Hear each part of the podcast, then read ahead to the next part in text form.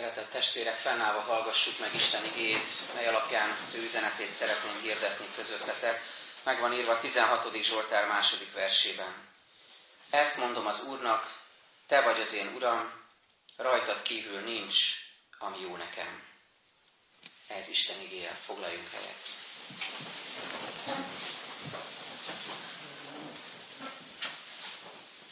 Komoly leckét kaptam a héten az úrtól abban a tekintetben, hogy mennyire felelősségteljes tevékenység a madarak etetése.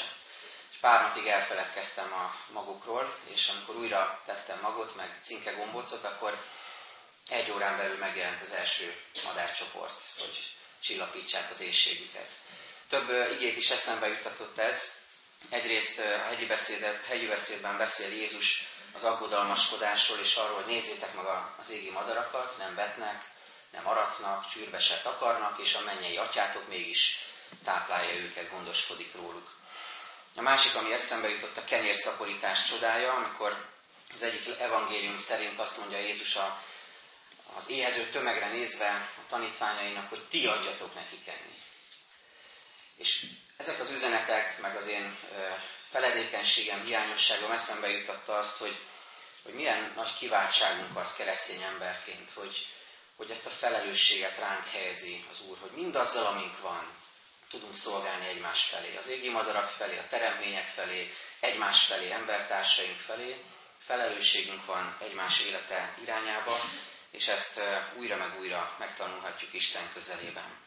Isten felhasznál bennünket mások szükségleteinek a kielégítésében, egymás lelki táplálásában is, és ez most különösen a bőjt kapcsán elém jött ez a gondolat, hogy, hogy vajon hajt-e bennünket annyira az Isten iránti vágy, mint hogy ezeket a madarakat hajtotta a madáretető felé, hogy csillapítsák az éjségüket. Hajt-e bennünket a vágy az Úr felé is ugyanilyen lelkesedéssel, hogy, hogy halljuk az ő szavát, hogy tanuljunk tőle, hogy az ő követésében tudjunk élni, hogy halljuk az ő igazságát. Vágyunk el mélyen arra, hogy meghalljuk az Atya akaratát ma délelőtt is. Hogy ezért vagyunk-e itt vajon mindig tegyük fel a kérdést magunknak, hogy az a vágy hajtott-e ide bennünket, hogy Isten szavát meghalljuk, hogy szembesüljünk az ő bűnbánatra hívó igazságával, hogy meglássuk a mindent legyőző és mindent átfogó Krisztusi szeretetet, hogy újra szembesüljünk a megérdemelhetetlen kegyelemnek a csodájával. Ezért is énekeltük az Isten tisztelet kezdetén, hogy mint a szép híves patakra szarvas kívánkozik, ahogyan egy szarvas keresi az éltető vizet, a forrást, vagy egy kis tavacskát, ahol a szomját tudja csillapítani, vajon tudunk-e mi is ilyen vágyódással az Úr közelébe jönni? Most három vas- vasárnapon át, hogyha Isten éltet, a 16. Zsoltát fogjuk tanulmányozni, erről gondolkodunk, beszélgetünk így a bőti időben, és ezzel fogja Isten oltani a mi lelki szomjúságunkat, ezzel a Zsoltárral, amely mondhatjuk, hogy az Isten iránti bizalom Zsoltára. A Zsoltárnak mind a három szakasza kapcsán arról fogunk beszélgetni, hogy az életünkkel, ezen belül szavainkkal, cselekedeteinkkel, megnyilvánulásainkkal, gondolatainkkal, imádságainkkal mit mondunk Istennek. Mi az, amit sugároz az életünk Isten felé? Mit mondunk ki imádságban, és mit tükröznek a tetteink? Hogyan tudunk érte élni, és, és egyáltalán hogyan vagyunk vele beszélgetésben? És természetesen, bár ez az alapkérdés, de kikerülhetetlen ebből következően, hogy és mit tükröz az életünk az emberek felé, mert ez a kettő mindenképpen együtt mozog és összhangban kell, hogy legyen. Tehát mit mondunk Istennek? Hiszen Isten szól, Isten kijelenti magát, öröktől fogva beszél, elmondja az akaratát, felfedi titkait, kijelenti igazságait. A kérdés az, hogy amiután meghallottuk a hozzánk szóló lelki üzenetet, vajon mi a válaszunk erre? Ma két választ fogunk erre látni ebben az első néhány igeversben, az első szakaszban. És ezek közül az első rögtön így hangzik, azt mondja Dávid a Zsoltáríró, tarts meg engem Istenem, mert hozzád menekültem. Tarts meg engem Istenem. Ez a mondat valójában az egész Zsoltárnak az alaphangját megadja. Kicsit olyan ez, mint amikor a karnagy kiáll a kórus elé, és megadja a hangot, hogy onnan is fogjuk majd kezdeni a, a dalt, a kórusművet, hogy a szólamnak a tagjai, vagy a kórus tagjai átveszik ezt a hangot, halkan zümmögik magukban, és utána elkezdik ezen a szép, tiszta, csilingelő hangon. Egy kicsit így lehetünk mi is ezzel, amikor ezt mondja nekünk Isten, tarts, vagy ezt mondja nekünk az ige, tarts meg engem Istenem, ez a fohászunk, ez lehet a gondolkodásunk alaphangja. Tarts meg engem Istenem, mert hozzád menekültem. Mit jelent ez? Ennek két aspektusát szeretném megvilágítani most az üzenet első felében. Az első az Isten erejének az aspektusa. Tehát amikor ezt halljuk, és ezt mondjuk, és ez válik a mi fohászunká, a mi imádságunká is most, alaphangként Isten felé, hogy tarts meg engem Istenem, akkor az el, elsősorban és mindenek felett Isten erejére irányítja a figyelmünket. És ez az első, amire most koncentráljunk. Van egy görög szó az új szövetségben, szótér, úgy hangzik, amit néha üdvözítőnek fordít a Szentírás, máskor megváltónak, és olyan is van, amikor megtartónak. Például a Károli fordítás, de néha az új is ezt a szót használja, hogy megtartó. Például Mária az énekében így dalol, így újjong, azt mondja, újjong az én lelkem megtartó Istenemben, amikor meghallja a megváltó születésének üzenetét, és hogy ő ebben eszköz lehet akkor alázatosan az Isten elé borul, és így énekel. Újjong az én lelkem, megtartó Istenemben. És az angyal is ezt mondja a pásztoroknak, akik megrettennek, ne féljetek, mert nagy örömet hirdetek, született néktek ma a megtartó. A régi fordítás így mondja. A megtartó, aki az Úr Krisztus a Dávid városában. Mert hogy a Jézus Krisztus általi megváltásunk az nem, nem csak az a mozzanat, amikor kiszabadít bennünket a bűnökből, nem csak a megváltás szavát kell és gondolatát kell átélnünk, hogy Isten kiszabadít a bűnök rabságából, kihoz bennünket a világosságra, megszabadít az örök haláltól és örök élettel ajándékoz meg, hanem van itt még valami más is, és ez pedig a megtartás. Nem csak megvált, hanem meg is tartja az életünket, és ez egy hosszabb távú élmény lehet mindannyiunk életében. Az a párhuzam jutott eszembe, az a példa, hogy amikor egy rakéta elrugaszkodik a Földtől, amikor egy űreszközt, egy űrsiklót, egy műholdat próbál fölrepíteni a világűrbe, és pályára állítani, akkor nagyon fontos mozzanat ez, ez a, az, az indulásnak a pillanata, hogy legyőzze a Földnek a gravitációját, hogy a megfelelő szökési sebességet elérje, hogy, hogy ki tudjon szabadulni a Föld légköréből, óriási energiák szabadulnak fel. Biztos láttunk már ilyen kilövést, hatalmas energiák, nagy fűs, tűz, és, és fölemelkedik a rakéta iszonyatos sebességgel. De ugyanilyen fontos az, hogy pályára is tudjon állni, hogy ne csak, hogy elszakadjon a Földtől, ne csak megfelelő sebességgel ettől a Földhöz ragadságtól megváljon, és legyőzze a gravitációt, hanem helyes pályára is tudjon állni. Helyes irányba haladjon tovább. És lelkileg nekünk valahogy ugyanezt kell megtapasztalnunk, hogy nem csak az a fontos, hogy hogy Krisztus kivált a bűnök rabságába. Ez, ez csodálatos dolog, és ez az indulásunk, hogy ezt átéljük, hogy ezért hálásak vagyunk, hogy ez megindít bennünket. De utána ugyanilyen fontos, hogy helyes pályára álljon az életünk, vagyis, hogy ne csak megváltottjai legyünk az Úrnak, hanem megtartottja is, a megfelelő úton, a megfelelő életpályán. Ez az örömhír tehát Jézus Krisztus által az az életünk a hatalmas, az, a, hatalmas és erős Istennek a kezében van, és ő tart meg bennünket napról napra. Eszembe jutott az Ézsaiási ige 49. részből, azt mondja az Úr, tenyerembe, véstelek be téged.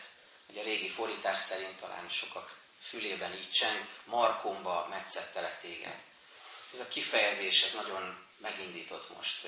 Fiatalokkal beszélgetve, meg fiatalok között mozogva sokszor észrevettem, hogyha valami fontosat szeretnének megjegyezni, most nem a puskákról beszélek, mondjuk egy biológia dolgozatnál, hanem egyéb információkra, akkor sokszor fölírják a tenyerükbe, hogyha nem akarják azt elfelejteni. Ha valami nagyon fontos, akkor ide kell fölírni, mert az közel van hozzám, rápillantok és látom.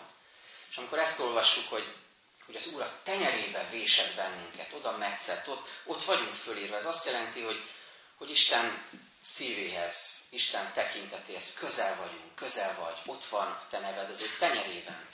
Ott hordoz téged, ott tart téged, és, és ott ö, ö, őriz meg téged minden próbatételben. Rápillant, és tudja, hogy fontos vagy neki, és te is tudhatod, hogy drága vagy számára.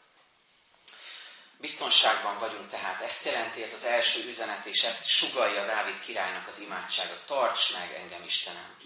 Egy Burton lelkész ismerősemmel készült egy interjú egy pár héttel, talán hónappal ezelőtt, és ebben beszél István arról, hogy, hogy milyen olyan között forgolódni, akik a börtönben átadják az életüket Krisztusnak, akik megtérnek, akiknek az életére, szívére rá terhelődik a, a bűnük súlya, és, és az Úrnak adják az életüket. És arról beszélt István, hogy, hogy sok ilyen lelki gondozói beszélgetésben élte már meg ezt a pillanatot, hogy, hogy valaki már megtértként, de még rabként azt mondja, hogy de miért kell nekem itt lennem a börtönben? Miért kell nekem ezt átélnem, amikor én már szabad vagyok, én Krisztusé vagyok? Miért nem élhetem tovább az életemet, hiszen mindent megbántam?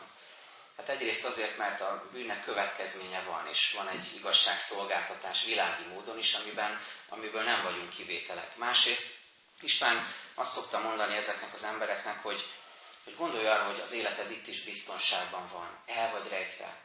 Ki tudja, hogy, hogy mi minden várna még rád. Nem lehet, nem lehet, hogy visszaesnél, nem lehet, hogy beszippantana újra az alvilág, nem lehet, hogy újra elkövetnéd azt a bűnt. Gondolj erre, hogy itt is, még a börtönfalai között is, mert Krisztus megváltottja vagy, el van rejtve az életed. Mi nem vagyunk börtönben, testi értelemben, mi nem vagyunk ilyen körülmények között, de egész biztos, hogy ránk is igaz ez, amit István mond a raboknak. Gondolj bele, hogy minden pillanatban biztonságban van az életed. Lehet, hogy azáltal, hogy valamit most nem tudsz megtenni, mert korlátozva vagy, korlátok között vagy, ezáltal Isten megóv valami mástól, valami nagyobb bajtól. Vagy lehet, hogy éppen most akar megtanítani valamit neked, ezáltal a helyzet által, amit nehezen tudsz elviselni. Vagy az is lehet, hogy felkészít egy következő feladatra, ami előtted áll. De mindenképpen biztonságban, elrejtettségben van az életed. Isten tenyerében vagy, az ő tenyerébe vagy vésve, és ő hordoz és óv téged. Megtartja az életedet, a szívedet, megtart téged a harcaidban, a kríziseidben, az útjaidon, mindabban, amiben most valamiben elhatározásra, döntésre kell jutnod, a munkádban, mélységeidben és örömeidben. Ez az első nagyon erőteljes üzenete az igének. Mit mondok az Úrnak? Mit sugal az életem? Mit sugározok a többi ember felé? Olyan jó lenne, ha ezt tudnánk mondani és sugározni, hogy tarts meg engem Istenem, mert én hozzád menekültem. De ugyanennek a mondatnak, vagy ennek a gondolatnak van egy másik aspektusa is, nem csak Isten erejét látjuk ebben, hanem a saját alázatunkat is tanulnunk kell ebben. Mert itt nem csak Isten hatalmas ereje mutatkozik meg, hanem az is, hogy ebben mi hogyan vagyunk jelen alázatos szívvel. A korintusi első levélben mondja Pálapostól, hogy aki tehát azt gondolja, hogy áll, vigyázzon, hogy el ne essék. A legaktuálisabb példa erre számomra a téli olimpia, amit csodálatos módon megnyertek a, a magyar rövidpályás gyorskor is fiúk, és döbbenetes volt látni az elszántságot, az akaratot, a mögötte lévő éveknek a munkáját, a, a koncentráltságot, és ugyanakkor a felszabadultságot is, egészen döbbenetes volt. És ugyanakkor Amivel érdekes volt szembesülni, az, az pontosan ez, amit ebben az igében Pál kifejez, hogy aki áll, vigyázzon, el ne essék. Mert hogy nem csak a sebességről szól ez a sportág, nem csak a, dicsőségről, a győzelemről, nem csak a, a jó ritmusú váltásokról, hanem arról, hogy talpon kell maradni. A végig, az utolsó pillanatig, az utolsó kanyarig állva kell maradni. Mert lehetsz te a világ legjobb gyorskor is, ha nem vagy állva a végén, nem, nem állsz, akkor elbuktál, akkor nem győzött a csapatod. És a, láttuk is, hogy a, az egyik esélyes csapat gyorskor is, aki is csúszott egy ártalmatlan helyzetben. Tehát mit jelent ez? Ez velünk is előfordulhat. Készültünk valamire, benne vagyunk egy helyzetben, egy szolgálatban, és jöhet egy, egy pillanat, amikor kicsúszunk a kanyarban, és a jégen, a földön találjuk magunkat. Bizonyára mindannyiunkkal volt már ilyen. Álva maradni, ez az Isten kegyelme, és a mi alázatunknak az iskolája. Hogy ez egyedül általa lehetséges. Mert aki elbízza magát, aki túlságosan csak magára számít, aki mindent késznek, mindent adottnak, mindent megérdemeltnek gondol a saját életében, az pillanatok alatt eleshet és kicsúszhat a következő kanyarban. Tarts meg engem, Istenem, mert hozzád menekültem. Alázatra tanít ezáltal Isten, hogy neved adottnak és megérdemeltnek, például, hogyha van hited, nagyszerű ajándék az Úrnak, hogy hiszel benne, hogy, hogy éltet téged a hív. De ezt neved megérdemel dolognak, hanem lásd ajándéknak, amiért hálás lehetsz. Ne kérkedj vele. Ne gondolt, hogy te emiatt több vagy másoknál, akik még esetleg nem hisznek Istenben. Vagy neved megérdemeltnek és adottnak, hogyha áldásokban van részed, vagy világi fogalmakkal éve sikerekben, amikor valami nagyon sikerül, jó szériába vagy. Ne gondold, hogy, hogy ez, ez jár neked, és ennek mindig így kell most már lennie. Vagy neved adottnak és megérdemeltnek, hogyha jó a házasságot, hanem adj érte hálát. Ne gondold azt, hogy igen, hát ez nekem járt, mert én elég jó ember vagyok ahhoz, hogy jó férjem, meg jó feleségem legyen. Hanem adj hálát érte, hogyha így van. És neved adottnak és megérdemeltnek, hogyha aranyos, rátermett, tehetséges, jóra való gyerekeid vannak, hanem értük is minden pillanatban légy hálás. Ez sem egyértelmű és nem megérdemel dolog, hanem Isten ajándéka. Vagy neved megérdemeltnek, hogyha van állásod és pénzed. Mert tudjuk, hogy, hogy lehet, hogy most Magyarországon egy ilyen jobb sorozatban, jobb szériában vagyunk, hogy, hogy minden, mindenki próbál munkát találni, és, és tényleg mindenki elhelyezkedhet, aki csak akar, és lehet dolgozni, de ez nincs azért mindig így. És lehet, jö, lehet, hogy jön egy pillanat, amikor valaki elveszti az állását, vagy éppen rosszabb körülmények közé kerül. Vagy neved megérdemeltnek és adottnak, hogyha van közösséged, gyülekezeted, nem azért is minden pillanatban adj hálát. Vagy neved megérdemeltnek, hogyha van hazád, otthonod, szabadságod. A kommunizmus áldozatainak az emléknapja van ma, és szerte az országban sok helyen emlékeznek erre. Sok helyen emlékezünk azokra az áldozatokra, akiket a, a diktatúra tüntetett el a sötétségben, akiknek meg kellett halniuk, akiknek börtönbe kellett jutniuk. És itt a gyülekezetünkben is sokan érintettek ebben. És más diktatúrák által is sokan érintettek hasonló sötétségekben a 20. században. Ne vegyük megérdemeltnek, hogyha szabadságban élhetünk most, hogyha van hazánk, hogyha van otthonunk, van hol laknunk, hanem adjunk érte hálát, és kérjük az Urat, hogy segítsen azoknak, akik nincsenek ilyen körülmények között. És neved megérdemeltnek, hogyha van testi egészséged. Mert talán mindannyiunk családjában átéltük már, hogy egy pillanat alatt megváltozhat minden, és egy pillanat alatt jöhet egy tragikus hír, amit nehéz feldolgoznunk. A háladás lelkületére és erre az alázatra tanít tehát bennünket ez az ige. Tarts meg engem Istenem, egyrészt Isten erejét jelzi, másrészt a mi alázatunkat, hogy ezt napról napra szeretnénk tőle elkérni és tapasztalni. Az első gondolatkör tehát ez e, e köré, a mondat köré csoportosul, tarts meg engem, Istenem. A másik pedig így szól, rajtad kívül nincs, ami jó nekem. Olyan kedves, ahogyan Dávid király így mondja ebben az imádságban, ezt mondom az Úrnak, te vagy az én Uram, rajtad kívül nincs, ami jó nekem. Hiszen egy imádságban vagyunk, miért kell ezt külön hangsúlyozni, hogy ezt mondom az Úrnak, hiszen ez az imádság része. És mégis fontos, és azt a kérdést hozzálénk, hogy, hogy vajon mit mondasz az Úrnak? Hogyan szoktál imádkozni? Milyen az Úrral való kapcsolatod? Beszélő viszonyban vagy-e az Úristennel? Túl tudsz elépni az udvariassági formulákon, amikor jó nevelt hívő emberként ugyanazokat a mondatokat forgatod, formálod, és mondod el az Úrnak, és, és próbálsz jó keresztény módjára imádkozni. Vajon tudunk-e ezen túllépni, és tudunk-e ilyen gyermeki lelkülettel az atyához menni? A gyermekek, amikor akár baj, akár öröm éri őket, odaszaladnak a szüleikhez, és, és, és menet közben is, egy esemény közben is tudják megszólítani, és nem törődnek az udvariassági formulákkal. Tudunk-e így Istenhez szólni? Egy kis történetet olvastam nemrég, egy édesapa imádkozik együtt a kisfiával egyik este, kisfia valami rossz fát tett a tűzre, valami csíntevés volt napközben, és ezt próbálja megvallani imádságban, és így imádkozik. Tégy olyanná, mint apukámat, aki bölcs és erős. És amikor elköszön tőle az édesapja jó étpuszival, utána ő is magában imádkozik, és a következőt mondja Istennek, tégy olyanná, mint a kisfiamat, tisztává és őszintévé. Bizony olyan jó lenne ezzel a tisztasággal és őszintességgel és alázattal az Úrhoz jönni. Ezt mondja tehát Dávid, ezt mondom az Úrnak, rajtad kívül nincs, ami jó nekem. Vajon tudod ezt most kimondani? Majd a, záró énekbe fogjuk énekelni. Mind jó, amit Isten tészen. Szent az ő akaratja. Hiszed -e ezt? Hiszem-e azt a legnagyobb próbatételekben, a legnagyobb mélységekben, betegségekben, gyászban, vesztességben, megaláztatásban tudom-e azt kimondani hittel, hogy rajtad kívül nincs, ami jó nekem. Mert a Zsoltáríró Dávid király arról beszél, hogy, hogy ő senki másnak nem akar áldozatot bemutatni, egyedül az Úrnak. Nem akar mások áldozatában osztozni, ami, ami nem az Úrnak szól, hanem ő csak Istennek akar áldozatot bemutatni.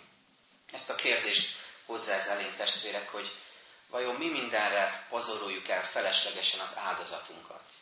Most nem anyagiakról beszélek, nem tárgyi dolgokról, nem feláldozandó állatokról, bárányokról, mint az Ószövetségben, mert erre nincs szükség, hanem a szívünkről, az életünkről beszélek. Hogy vajon mi mindenre pazaroljuk el a szívünket, az életünket, az élő hála áldozatunkat, ahelyett, hogy az Úrnak szentelnénk. Néha elpazaroljuk karrierre, még több pénzre, hatalomra, befolyásra, elismertségre, amire Jézus szeliden megáll mellettünk, és azt kérdezi, vagy azt mondja, mit használ az embernek, az egész világot megnyeri, lelkében pedig kárt val. Hogyha komolyan gondoljuk az első imát ebben a Zsoltárban, hogy tarts meg engem Istenem, hogyha szeretnénk ezt igazán mélyen átélni, akkor fogunk eljutni a mély átéléshez a második felében is, hogy rajtad kívül nincs, ami jó nekem, vagy hogy Károli mondja, feletted való jóm nincsen. Nincs senki és semmi, aki pótolná Jézus szeretetét. Nincs senki és semmi, aki pótolná az ige világosságát, Isten irgalmát az életedben, a Szentléleknek az érintését a szívünkben napról napra. Nincs senki, aki ezt pótolhatná. Feletted való jóm nincsen. A kérdés a végére az, amit az elején is feszegettünk, hogy vajon hogy tükröződik ez az életünkön. Hiszen nem csak az Úrhoz van szavunk az imádságban, hanem az emberekhez is. Vajon látszik-e mindez az életünkön, hogy ő, ami, ő, ami megtartunk, megmentünk, tenyerébe vésett bennünket, és felette valójunk nincsen. Tertullianus egyházatja nagy tanító gondolata lesz a következő, amit szeretnék megosztani veletek. Ő azt mondta, hogy én és a legtöbb pogánságból megtért ember nem úgy fogadta el Krisztust, hogy könyveket olvastunk, vagy prédikációkat hallgattunk, hanem figyeltük, hogy a keresztények hogyan élnek, és hogyan halnak meg. Vagyis milyen az életük, és milyen az életük vége, milyen reménységgel tudják az életüket befejezni itt a földi valóságban. Arra hív bennünket most ez a Zsoltár, és ennek a Zsoltárnak az első részlete, és ez az első alkalom, hogy most az imában beszéljünk az Úrhoz. Mindig ezt tesszük, de most különösen is, hangsúlyosan is tegyük ezt. Ahogyan Dávid azt mondja, ezt mondom az Úrnak, te vagy az én Uram, feletted való jó nincsen. Mi az, amit most te meg tudsz osztani az Úrral? Mi a te bizonyosságod most? Ezt mondjuk el most neki, udvariassági formulákat félretéve, egészen őszintén az imáinkban. Amen. Márkozzunk át először magunkban.